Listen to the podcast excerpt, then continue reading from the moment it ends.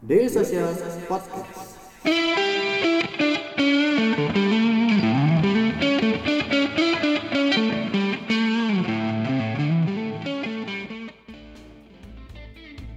Halo dari Kemang Selatan 1 D nomor 2 Daily Social HQ Bertemu lagi di ngobrolin saatnya Daily Social Podcast Selamat sore, siang, pagi, malam Teman-teman pendengar Daily Social Podcast Apa kabarnya teman-teman? Semoga teman-teman selalu baik-baik saja Dan tetap selalu setia ngedengerin episode-episode terbaru Ngobrolin startup dari Daily Social Podcast. Nah, di episode kali ini Mungkin kalau saya pribadi sih baru pertama kali gitu Ngobrol tentang apa ya, sebuah topik yang sekarang mungkin lagi banyak dibicarakan oleh orang-orang gitu. Nah sore ini saya udah bersama dengan seorang CEO dan co-founder sebuah startup di bidang health care gitu. Beliau adalah Mas Harya Bimo Selamat sore Mas Harya. Sore. Saya manggilnya Mas Harya apa? Bimo aja. Oh Mas Bimo ya, saya manggilnya Mas Bimo aja.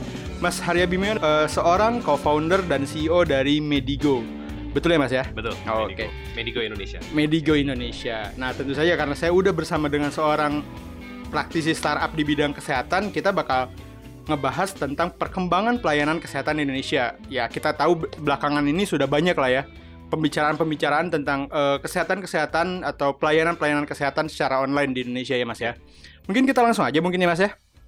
Nah, sebelum kita lebih jauh membahasin tentang kesehatan, pelayanan kesehatan di Indonesia, mungkin saya pengen tahu dulu sih, Mas. Apa sih Medigo Indonesia itu? Oke, Medigo adalah sebuah health tech company yang Hmm. uh, saya bareng teman-teman uh, dirikan di tahun 2018. Oke. Uh, kami fokus untuk kami bilangnya kesehatan terhubung. Mhm. Itu kalau di sini kan kita ngo- ngobrolin startup, Hmm. hashtagnya kita hashtagnya kesehatan terhubung. Mhm. Uh, kenapa sih? Karena kita ngelihat banyak banget permasalahan di uh, industri kesehatan Hmm. Indonesia karena stakeholdernya itu nggak terhubung. Misi kami adalah untuk menghubungkan secara digital. Jadi Medigo Oke. adalah perusahaan health tech yang mempunyai misi untuk menghubungkan stakeholder kesehatan melalui platform digital. Oke. Nah, berarti kalau seperti itu mungkin ada beberapa value yang berbeda dari platform-platform pelayanan kesehatan yang lain ya, Mas ya? Yes. Mungkin boleh boleh dijelaskan apa sih gitu eh problem problem apa yang ingin coba diselesaikan oleh Medigo dan punya unique value apa yang dimiliki Medigo dibanding dengan eh, platform-platform yang lain? Oke. Jadi uh, berbeda dari platform yang lain uh, atau startup health tech yang Hmm, lain mungkin uh, banyakan yang uh, bermain di hilir atau uh, lebih dekat ke pasien. Hmm. Oke. Uh, misalkan telemedicine, Hmm, ya kan, uh, antar obat, betul. ya uh, semua yang uh, dilakukan Hmm. di sisi hilir lah. Uh, kami ngerasa bahwa uh, kami percaya banget bahwa permasalahannya itu bukan di sisi pasien atau Oke. bukan di sisi customer. Customer Indonesia siap lah untuk uh, melakukan uh, aktivitas atau akses kesehatan Oke. melalui aplikasi gitu ya, Hmm, atau melalui uh, digital. Tapi yang nggak siap tuh providernya, Providernya oke. which is the clinic, uh, the hospital ya, Hmm, klinik, hmm. rumah sakit, dan Hmm. juga dokter-dokternya gitu. Oke. Uh, nah, kita uh, percaya kalau misalnya kita nggak solve dulu nih di hulu Hmm. atau di provider Ya. untuk mentransformasi mereka secara digital, Hmm. sulit untuk uh, pasien untuk bisa terhubung uh, secara nyaman gitu ya dengan Oke. experience healthcare yang baik. Hmm. Hmm. Nah, problem yang kita coba solve di uh, Medigo adalah mengenai interoperabilitas pastinya. Jadi uh, simpelnya gini, kita pernah nggak sih ngerasa bahwa kalau misalnya kita datang ke satu dokter, Hmm. lalu kita uh, dirujuk ke dokter spesialis gitu. Betul. Uh, lalu di dokter spesialis harus diperiksa dari nol lagi.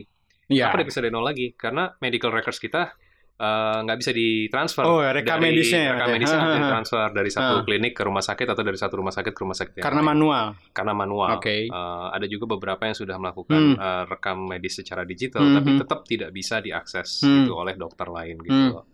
Nah, ini sangat berbeda di negara-negara yang udah maju. Oke. Uh, contohnya uh, UK, let's say gitu. Oke. Ya.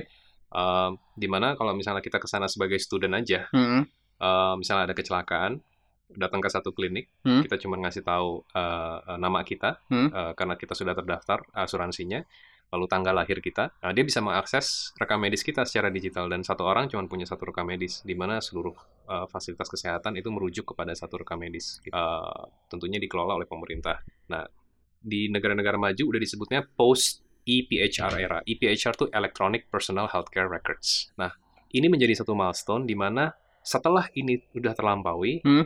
Lalu semua teknologi-teknologi blockchain, AI, machine Iya, learning bisa ya, keluar ya mas ya. bisa jalan Oke. gitu. Karena ada yang diatur Hmm, gitu, hmm, ada hmm, yang hmm. diinovasi, ada which is baseline-nya adalah si ya, Rekam- iya. uh, Atau ya kita kita kenal dengan rekam medis lah ya kalau di Indonesia. itu agak beda. Ah, rekam oke. medis itu yang sebenarnya nggak boleh diakses uh, oleh pasien, uh, tapi yang boleh diakses oleh pasien itu adalah personal healthcare records. Nah, itu adalah the ultimate uh, problem that we're trying to solve Hmm, di Medigo hmm, hmm, gitu. Uh, jadi bagaimana uh, masyarakat atau pasien pada Hmm. akhirnya bisa um, punya akses terhadap personal healthcare records-nya sehingga itu bisa mengatasi berbagai macam inefisiensi-inefisiensi yang sekarang terjadi di industri kesehatan di Indonesia. Hmm.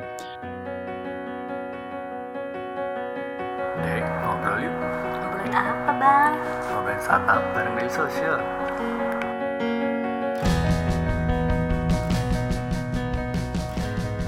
Daily Social Podcast.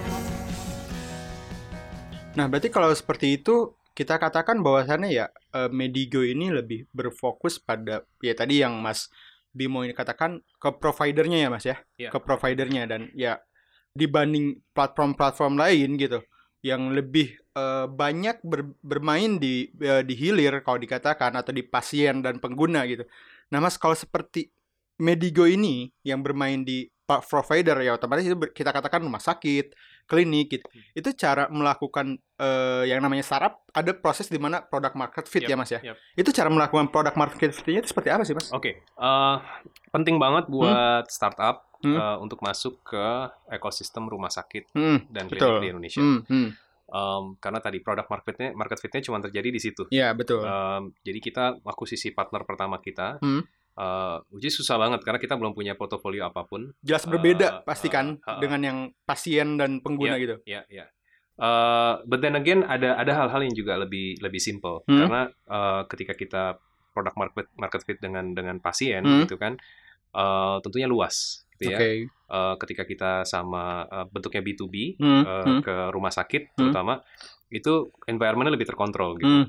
Tapi tentunya ada ada birokrasi di situ. We're, Hmm. we're dealing with uh, apa namanya a lot of human challenges. Ya, gitu, ada regulasi juga ya, manusianya Mas, ya? Gitu ya, policy ya dari Ya, oke. rumah sakit itu Hmm. gitu kan. Jadi um, tantangannya sebenarnya ternyata setelah kita jalanin selama satu setengah tahun ini Hmm. bukan di teknologi, tantangannya itu di manusia. Jadi stakeholdernya atau manusianya, so we're talking about doctors, Hmm. perawat, Hmm. admin, manajemen rumah sakit sendiri Oke. yang uh, memang uh, banyak yang belum siap untuk bisa menggunakan teknologi uh, baik gitu. Hmm, hmm, hmm. Jadi teknologi yang mau secanggih apa, kalau misalnya orang yang belum siap untuk menggunakannya, eh, sulit Hmm, untuk hmm, bisa hmm, hmm. product market fit tadi. Oke. Lalu selama melakukan product market fit itu gitu. Apa sih Mas yang dialami oleh Medigo? Kesulitan terbesar apa yang di- dialami oleh Medigo gitu? Oke, kalau di rumah sakit eh, lebih terstandarisasi. Jadi dari satu rumah sakit ke rumah sakit yang lain, kita ngelihat ada problem-problem yang similar gitu, Eh, atau duplikasi lah. Jadi solusi kita juga produk yang kita tawarkan akhirnya bisa berguna gitu. Tapi di sisi klinik itu lebih sulit karena eh, klinik di Indonesia itu eh, sangat tidak terstandarisasi. Bisnis prosesnya beda-beda setiap Oke. klinik dan kebanyakan bikin sendiri SOP-nya. Eh, jadi produk yang kita tawarin juga em, agak lebih sulit ada produk market fit gitu Oke. untuk di sisi klinik. Berarti karena ya tidak ada apakah ini disebabkan oleh tidak adanya regulasi yang jelas? Ya. Karena kan kalau berbicara tentang kesehatan dan lain-lain itu kan high regulated gitu ya Mas ya. Sangat Ah, ketat banget oke. gitu kalau saya kira.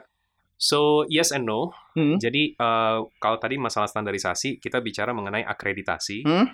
Nah ternyata kenyataannya eh, banyak sekali rumah sakit dan klinik di Indonesia itu belum terakreditasi Hmm, eh, hmm, oleh pemerintah oleh Kemenkes. Jadi eh, ini menjadi satu isu juga. hmm, Eh, yang kedua ada regulasi-regulasi seperti electronic medical records misalkan tadi. hmm, hmm, hmm. Eh, itu menurut undang-undang itu belum jelas regulasinya eh, Oke. untuk seperti apa sih makhluknya nih Hmm. Eh, electronic medical records harusnya standarisasi seperti apa sih Oke. Eh, misalkan dia eh, formnya seperti apa gitu kan Oke. Eh, data datanya seperti apa yang harus Hmm. ada di situ dan seterusnya Hmm, gitu Eh, security-nya dan Hmm. seterusnya nah itu belum ada jadi setiap rumah sakit tuh punya pandangan sendiri-sendiri mengenai eh, rekam medis digital ini gitu Oke. mengenai med- medical Hmm, eh, hmm. electronic medical records ini gitu Hmm. jadi eh, ada hal-hal yang memang udah sangat highly regulated tapi Hmm. ternyata masih ada bolong-bolongnya juga Oke, berarti di situlah kesulitannya Medigo gitu saat Iya. pertama produk produk market fit itu. Ya, apalagi kita ketahui bahwa di seluruh dunia di negara maju ketika Hmm. EMR sama EPHR itu sudah eh, terimplementasi dengan baik, Hmm. barulah terjadi lonjakan inovasi-inovasi yang lain kayak machine Oke. learning, blockchain dan lain-lain tadi Hmm, gitu hmm, loh. hmm. Uh, sekarang udah banyak startup-startup yang uh, masuk ke healthcare di Indonesia, tapi memang momentumnya belum belum tepat karena memang kita problem basic problemnya itu masih belum uh, uh, bisa di solve. Tunggu dulu Ferguson, Ada apa? ngobrol startup belum selesai. Oke, balik lagi di ngobrolin startupnya dari Social Podcast masih ngomongin tentang Revolution Head Tech masih dengan Mas Harya Bimo, co-founder dan CEO-nya dari Medigo. Mas, masih menyambung yang tadi sih, Mas.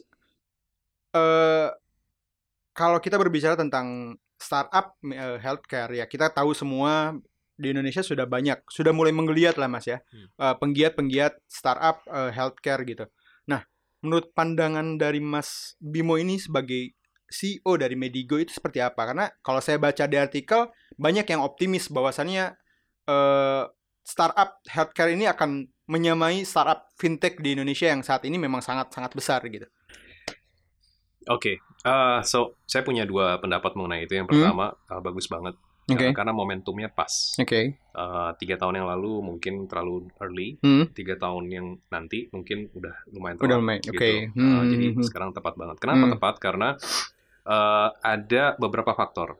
Hmm. Faktor yang pertama adalah mengenai Universal Healthcare Coverage atau BPJS. Oke. Gitu. BPJS ini memaksa Hmm. uh, provider-provider hospital dan rumah sakit Hmm. dan klinik dan dokter-dokter ini untuk berpikir secara uh, digital untuk Hmm. bisa uh, melakukan efisiensi, Iya. untuk bisa menambah revenue Hmm. melalui digital dan seterusnya gitu. Oke. Mungkin kalau misalnya nggak ada BPJS, mereka nggak terpaksa untuk Iya. mengadopsi uh, digital atau Iya. bekerja sama dengan startup Hmm, gitu. Hmm, hmm. Uh, yang kedua juga customer-nya. Jadi uh, mungkin karena lonjakan uh, penetrasi mobile Hmm. dan uh, kesuksesan ya banyak unicorn di Indonesia. Hmm. Jadi customer itu atau pasien itu sudah mengharapkan setiap provider atau rumah sakit ini punya platform digital gitu Ya. uh, untuk bisa mereka akses Hmm, gitu. hmm, hmm. Nggak ada lagi booking lewat telepon tuh udah pasti Ya, males lah. apalagi gitu booking loh. subuh-subuh ya, Mas ya. Uh, man. Uh, makanya jadi uh, dua faktor itu yang uh, menurut saya uh, pas banget Hmm, sekarang hmm, gitu. hmm, hmm, Tapi uh, banyak banget yang masuk gara-gara quote and quote seksi atau apa segala macam. ah, perlu mikirin lagi karena Hmm, it's hmm. tough. Industrinya itu sangat sangat sangat tough gitu. Saya udah punya pengal- uh, saya udah di digital kira-kira 15 tahun dan Hmm. ini yang paling uh, by far yang paling sulit. Um, karena tantangannya itu tadi manusianya, regulasinya, um, ya dan quote and quote ada mafia-mafianya, Ya. kepentingan-kepentingan Betul, yang betul, betul. memang ya. dengan, dengan digital itu tentunya akan tercipta transparansi dan Ya. banyak juga pihak-pihak Banyak yang merasa terancam lah uh, ya, Mas ya. terancam Oke. itu. Nah, Mas, kalau misalkan tadi berbicara regulasi ini, Mas. Bagaimana sih dengan regulasi dan payung hukum tentang healthcare di Indonesia gitu? Apakah sudah ada eh, kalau dengar-dengar sih dan baca artikel sudah ada beberapa yang memang sudah keluar gitu. Oke, rekam medis yang jelas lagi ditunggu-tunggu. Rekam medis, rekam medisnya udah ada, tapi Hmm. rekam medis digital spesifikasinya nih kita masih menunggu Hmm, uh, Kemenkes buat ngeluarin. Uh, lalu uh, yang kemarin baru keluar adalah telemedicine. Oh iya, Eh, telemedicine. Hmm, Di luar dari semua apa uh, perkiraan orang, ternyata yang keluar itu yang dibolehkan bukan dari dokter ke langsung ke pasien. Uh, berarti banyak banget teman-teman startup yang sudah menjalankan dokter ke pasien ini Hmm. sebenarnya udah nggak lagi gray area, udah jadi black area Black karena area, uh, nggak iya. boleh. Iya, betul. Yang boleh itu adalah dari antara vaskes dari satu klinik ke klinik yang lain, dari satu klinik ke rumah sakit dan Hmm. harus pasien itu harus didampingi oleh tenaga medis ketika melakukan uh, telemedicine. Oke. Uh, ini berguna sekali buat melakukan rujukan. Hmm. Jadi ketika dari dokter umum, misalnya ke dokter spesialis yang, Hmm. let's say uh, kita tinggal di um, desa, kita datang ke satu RSUD atau Hmm. satu klinik, di mana klinik itu kita ketika dokter spesialis otak yang Hmm. susah di desa, Hmm. adanya di you know, Rumah sakit uh, besar. RSCM Hmm, gitu hmm, kan, hmm, uh, kita bisa melakukan telemedicine didampingi oleh tenaga medis di klinik tersebut atau di rumah sakit tersebut ke RSCM gitu. So itu yang bo- dibo- dibolehkan. Dibolehkan. Oke. Berarti memang untuk pemain selama ini masih dalam tadinya gray area, tapi sekarang udah nggak boleh Oke. gitu sebenarnya tinggal masalah bagaimana uh, pemerintah melakukan uh, apa namanya uh, policing the, Hmm. the regulation gitu loh, Hmm, gimana hmm, cara hmm. mereka mengimplementasinya nih gitu. Hmm. Uh, tentunya di sisi lain juga uh, tetap butuh apa ya, uh, pemerintah harus bijak lah ya Hmm. untuk bisa karena inovasi sama regulasi kita tahu selalu regulasi selalu di Iya, belakang selalu di- gitu betul. dari inovasi gitu. selalu selalu didahului oleh inovasi Ah, lah selalu ya. dihadang inovasi. Jadi Eh, jalan tengahnya belum tahu. Kita Hmm. tunggu nih Hmm. eh, Menteri Kesehatan yang baru, Oke. eh, Dr. Terawan ini. Hmm. eh, saya dengar dia sangat terbuka sama inovasi, gitu Oke. kan, eh, sangat open terhadap teknologi juga. Jadi Hmm. let's see. Eh, tapi tadi ada mengenai regulasi mengenai IMR, regulasi mengenai telemedicine. I think pretty much regulasi-regulasi yang lain itu eh, sudah ada ya payung hukumnya. Mungkin marketplace Hmm. ini juga lagi ada tantangan Hmm. buat marketplace obat atau alat kesehatan Hmm. atau apa pun yang dijual online karena sebenarnya secara regulasi banyak sekali marketplace-marketplace yang sebenarnya menyalahi aturan. Jangan lupa subscribe Ngobrolin Startup Daily Social Podcast di SoundCloud, Spotify, atau aplikasi podcast favorit kamu.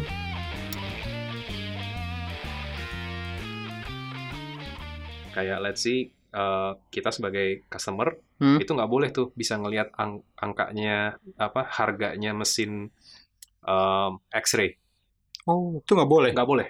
Uh, sebenarnya secara regulasi yang boleh lihat itu cuman tenaga medis. Hmm. Jadi mestinya setiap marketplace itu membedakan akses hak akses antara pasien yang Dan mau tenaga- beli iya, dan, dan tenaga, tenaga medis, medis, ya, atau fasilitas vaskes, Iya. manajemen klinik dan rumah Hmm, sakit hmm, yang hmm. mau beli gitu. Hmm. Banyak hal-hal yang kayak gitu yang belum di, diimplementasi. Hmm. Regulasinya udah ada Hmm. tapi implementasinya, Implementasinya belum ada ya. belum ada. Hmm.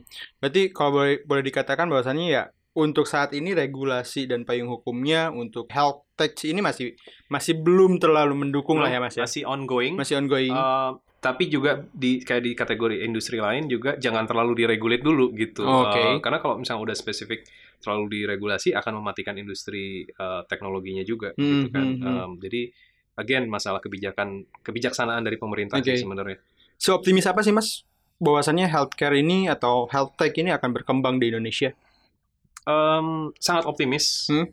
Uh, dengan sedikit hati-hati gitu ya. Oke. Oke. Hmm. Uh, optimisnya karena tadi saya bilang ini momentumnya sekarang Um, dan dan semua rumah sakit, klinik, dokter udah mulai sangat terbuka Hmm. bekerja sama sama startup. Hmm. Uh, saya alamin sendiri uh, dari satu setengah tahun ini gitu kan Uh, sangat berbeda lah uh, dibanding di awal. Tentunya ke depannya jadi semakin lebih mudah Hmm. gitu. Tapi hati-hatinya dalam arti bisnis model.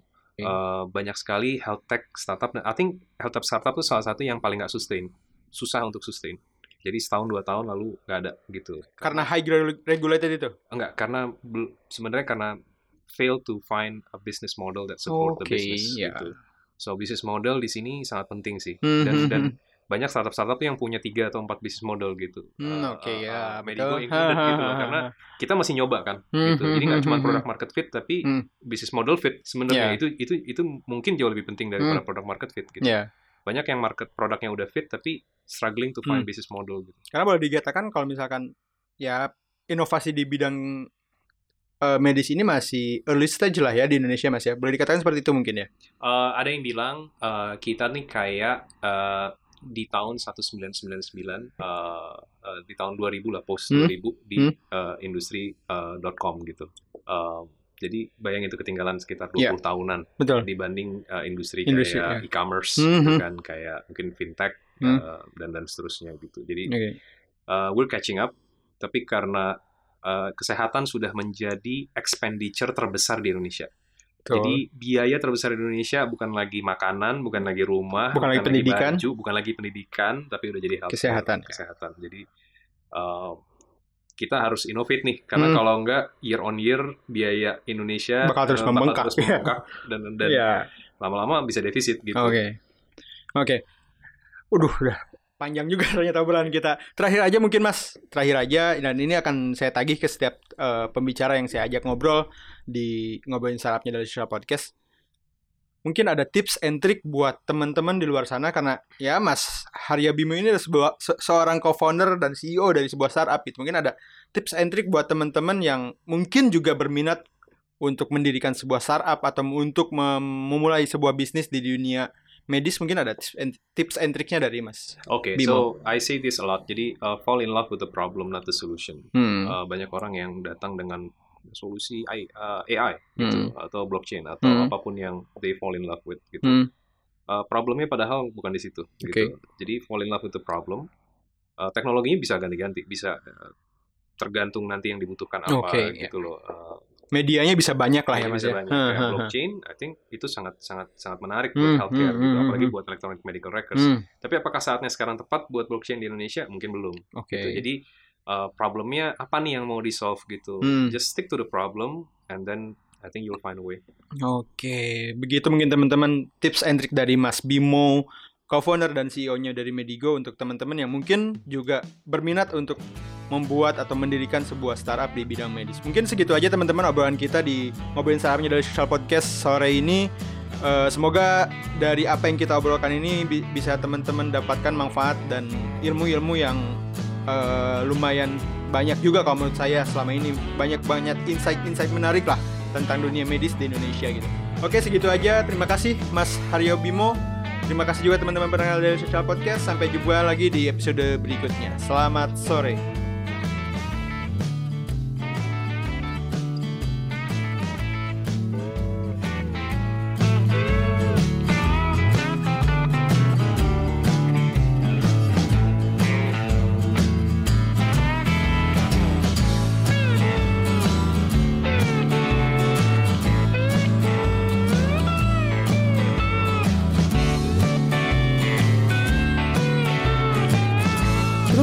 Touch bersama kita di dailysocial.id untuk website kita.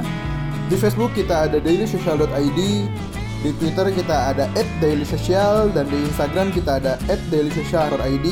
Di LinkedIn kita ada Daily Social dan di YouTube kita ada Daily Social.